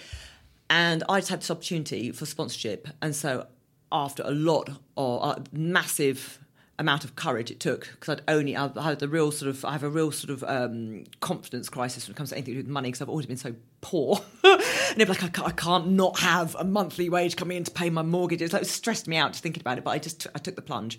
So I, I, that happened about three months before I got cancer. It was uh, it was actually a um, it was like a local lawyers. They just gave me just enough just enough to sort of cover what would be my mortgage, not my bills. And so I was like, okay. And then I was doing a bit of commentating, a bit of presenting, and that was really and that all came from social media. all from social media. That was really taking effect. And then I was doing sort of just working with brands like Adidas, whatever, to doing little activations. So they just came to you all, all because you put yourself out there. Yeah, I was just documenting what I was doing, and Did I was that come quite naturally to you? it, yeah, I wasn't just just so you know, there was absolutely zero strategy. I never set out to pick up sponsorship. It just it just happened, and it was just it was it wasn't a lot of money, but it was just enough to make me think maybe I could if I did if I did like one commentary gig a week, and it would be I'd just about cover my bills. Yeah. And so Commentary for who? uh, race commentating. So like, you know, half marathons or marathons, I'll be there doing that. And I just panicked. I proper panicked when I found out I wasn't well. And then Intersport were another company that uh, that that I became um, one of their sponsored athletes. And so I was like, brilliant. And then all of a sudden, like, I was like, oh my god, I'm I'm not going to be seen as I'm going to be seen as unhealthy. Going to be taken away from you. yeah, it's all going to be taken the- away was from that me. concern? That was my main concern. I wasn't I wasn't like, am I going to? I wasn't fearful like that. I, mean, I don't know anything about thyroid cancer. It's one of the nicest. One of, if if, if, it's you, if you can choose a cancer, Yeah, it was. It's, it's easy. It depends on on. I can't. I can only talk about my experience Mm. because, and so this is why I, I don't really dwell on it because I, I see other people and their cancer journeys, and it's hard, it's really rough, and mine was incredibly straightforward. Because you you were just able to have an operation. It just it was encapsulated. They just took it out, and it's was like, right, it's gone now. and it hadn't travelled anywhere else. There wasn't. No, any- I was very lucky. It, I was very, very lucky. The whole of process was only a few months from start to finish. Lily would have been a teenager at this point. Mm, yeah. That might have been, was that hard for her? I didn't really tell her. Have you spoken much until, about it our- since? until the a little bit, yeah. I didn't really, I didn't want to worry her because it's terrifying, isn't it? So I sort of didn't really, and then I said I've got to have an operation. Then it's like, oh, I, I, then I told her afterwards. I said, but it's fine now. She was trying to do a GCSE. No, she doesn't. She doesn't need this. You don't need this in your life. Yeah. So, so I was actually, I was very lucky. Were you It's- public it's- about the cancer? I, Like, I did sort you of share felt I, on social? I, did like it? one post and then a one post after, and then I just was like cracked on business as usual.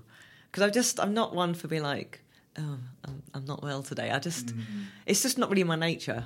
I mean, you seem incredibly optimistic and positive. And Yeah, guess it's, it it is what it is, and and it was treated and it was gone. But there is, I'll be lying if I say that that it was like completely gone because there is like there was like an after effect where you're like don't quite trust your body. You're like, why is that? Why am I aching there? Was that? Yeah. But and then I had to sort of just undo some of the insecurities that that being unwell gave to me, Mm. and I undid it by doing a lot of ultra marathons in a quite did. short space of time to sort of prove to myself that I could still do these things.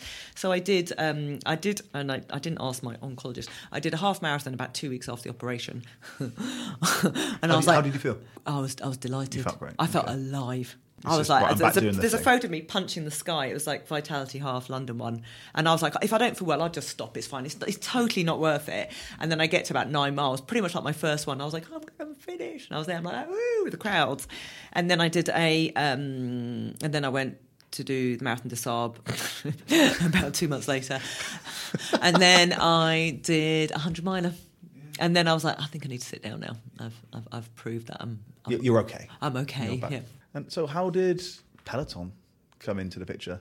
This was this was the, the the thing, and I didn't realize it was the thing. But this was the thing. This is. This is going to sound really, really cheesy. I'll tell you how it happened. I'll tell you how it happened. So I was sort of doing my thing. I was doing the commentating. I picked up another sponsorship, quite a, a bigger one at this point, with a with a brilliant um, fitness com- uh, shoe company called Mizuno. Really supportive.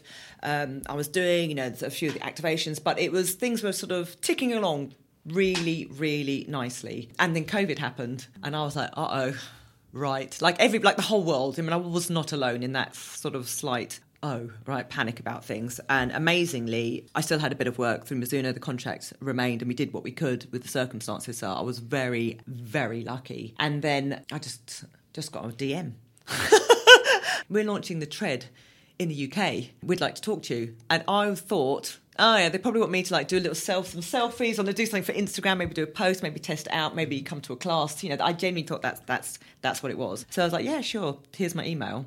Of course, Peloton had become such an incredibly huge, company, especially, I mean, I know they were before, but during the pandemic. Yeah, huge, um, massive. I think it changed people's lives and it Yeah. gave them a way to to do what they were previously doing, Yeah. but then couldn't do Yeah, in that home. it was. It gave people a space to work out so they could get moving. It was a, the community aspect. I can't speak more highly of all those qualities that. Um, all those good qualities that, that the fitness community have, they're, they're there in Peloton, and you you have that without even leaving your home. People make friends. People, Uh, it's just extraordinary. It's, it's in, the most enabling enabling space, and also the most enabling company.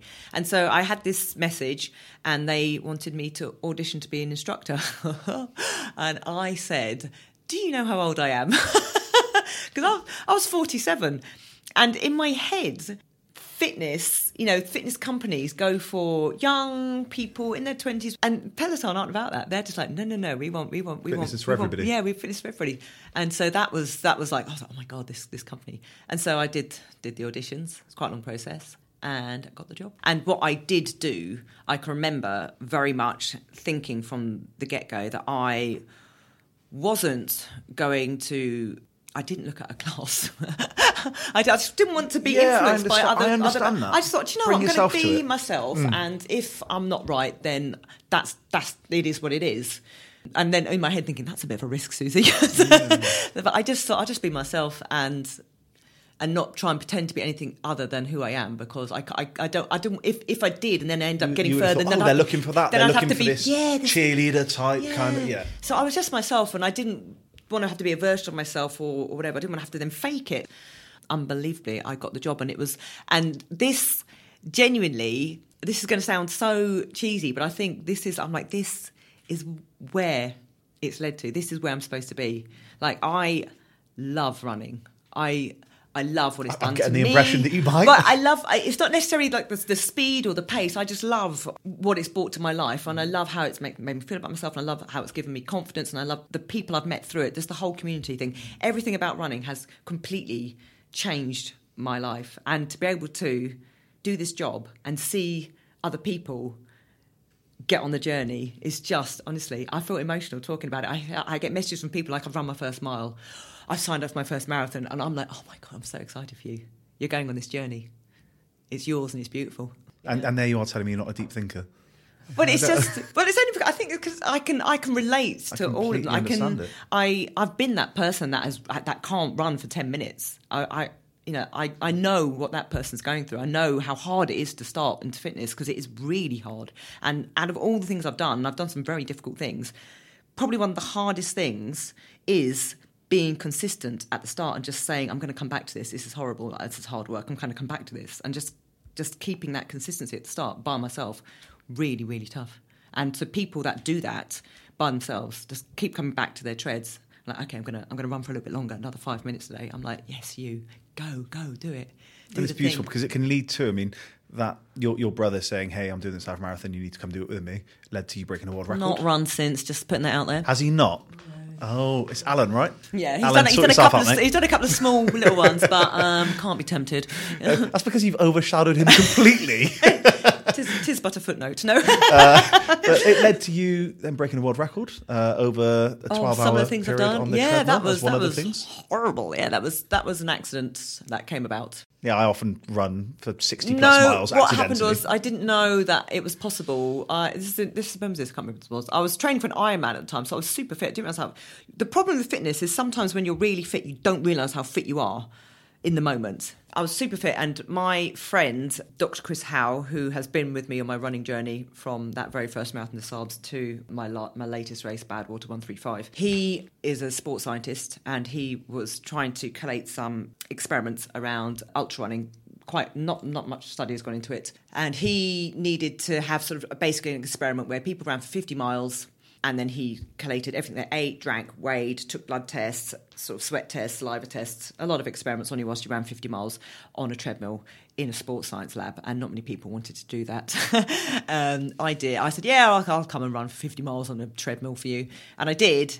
Um, ran it, ran it quite fast because I was super fit and went home. Just did tweet about it or something. Went home and then somebody said, you know, if you'd kept running, you would have broken the world record. And I was like, what? I was 46 at the time, and I was like, I could, I could get a running world record at 46. And so we set about doing it, and it was quite difficult because you need a lot to satisfy Guinness. There was Oh, like there- 26 pages of like rules and regulations, and they, it was really tough.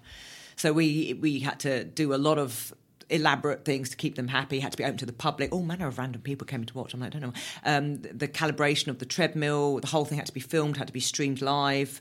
So we had a, it was a, it was an operation. And what happened was I went in and. I was actually a little bit stressed at this point because somebody had tweeted it and then it'd gone to, not viral, but it got out and I started. I mean, and I the running community it very is low quite a tight one, right? Like you know, social media wise. Yeah. If somebody's doing something a little bit different, Yeah, but I think it, I think Sophie tweeted it, and then it got picked up by Piers Morgan of all people, and then he retweeted it, and then like all these, and I was just like, so then all these people were like, what? Why would you do? No, all those people like like that, that couldn't comprehend Yes. ultra, and be like, why would you do that? So uh, this whole, com- I woke up to like thousands of tweets, and I was like, oh lord, and then I got on the treadmill, and I started running, and I was like, oh no, I don't, I'm not feeling this today, and it was a slog. how far in were you before you? Two miles in, and I was like, Oh, "This is horrible. this is. I'm not. You know, just some days you're just not feeling Hang on, it. it was um, 68.4 miles. So you've got another 66.4 miles to go, and you're thinking, yeah, I'm, Uh. not, I'm not up for this. Yeah, I was thinking it's not today. Sometimes running just does that to you. You just think, oh, it's hard today. And I know it was hard that day. But you did it. I did it. It was horrible. I was. I it was sick as a dog. Absolutely not. Would you, Because do- would you attempt any sort of world record again? depends what it is. Yeah. Yeah. If you find, I mean, it depends what it. I just so when I started ultra running, there were very few women. Now there's lots and lots of women of incredible, incredible women running astonishing times and just being brilliant at it. I am bang average in the ultra world.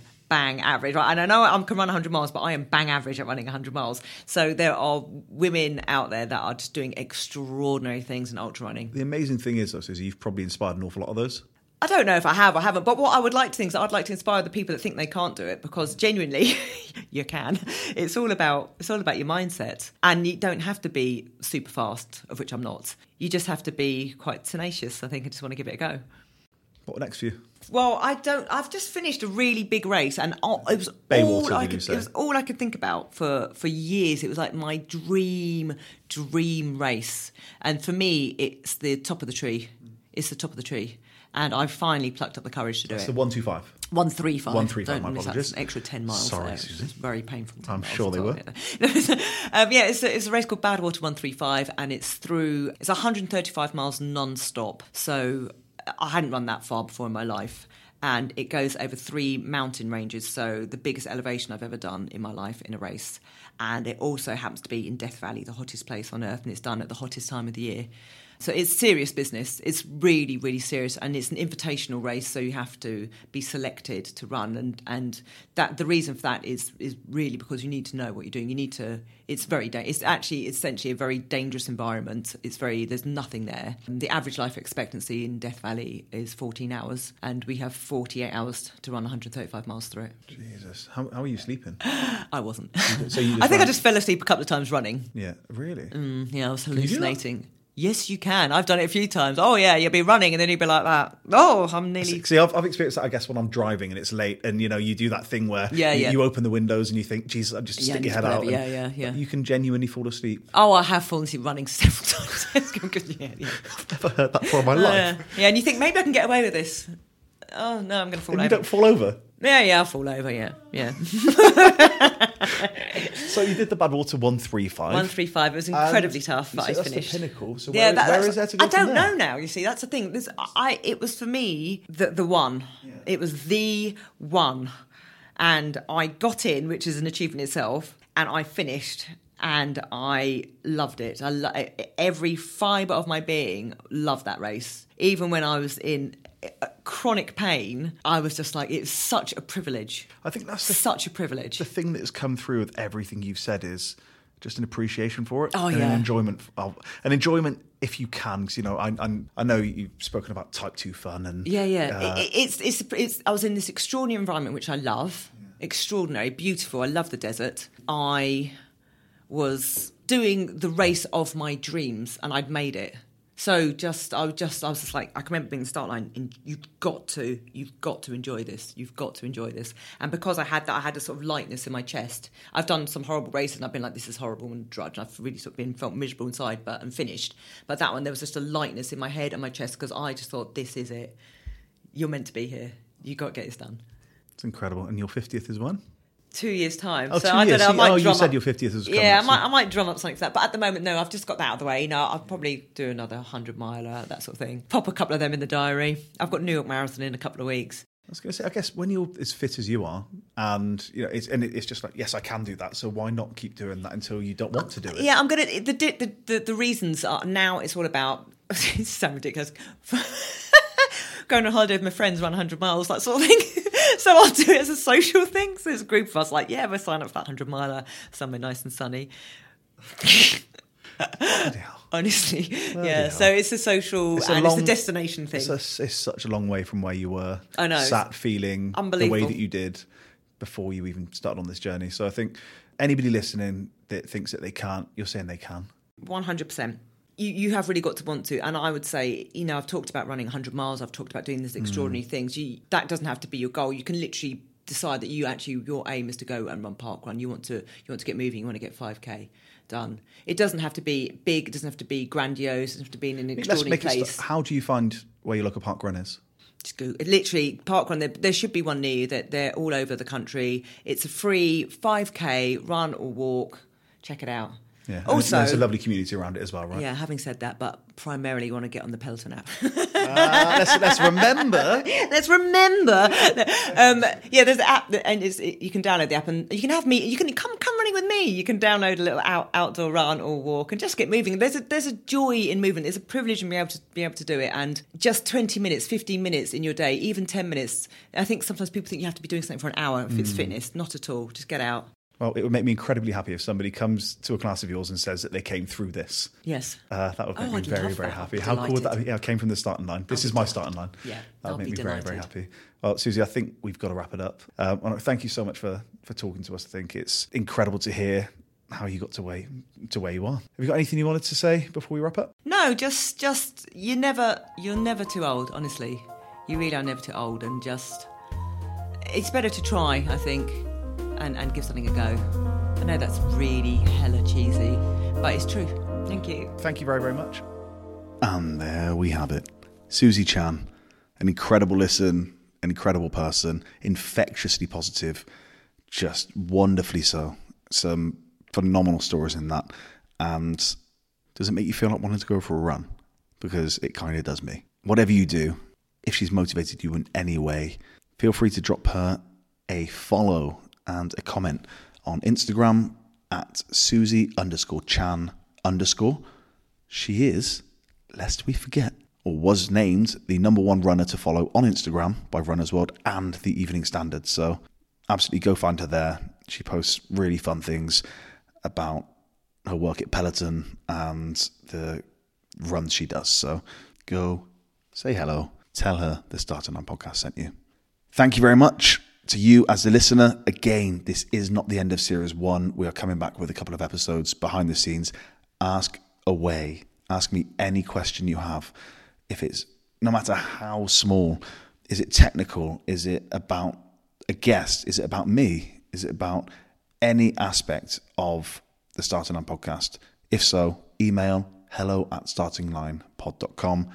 Get in touch across social media channels. That's at Starting Line Show or on Facebook and LinkedIn at Starting Line Podcast. You'll find it. Message, comment, DM, whatever you want to do. I will obviously credit you. I'll mention your name and where you got in touch and respond to the question if I can, as well as talk about the brilliant, brilliant guests we've had and bring you some behind the scenes. If you haven't already subscribed to this podcast or followed it, click the button. It's quick, it's easy.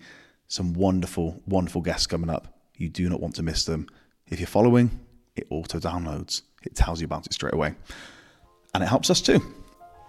Thank you and goodbye.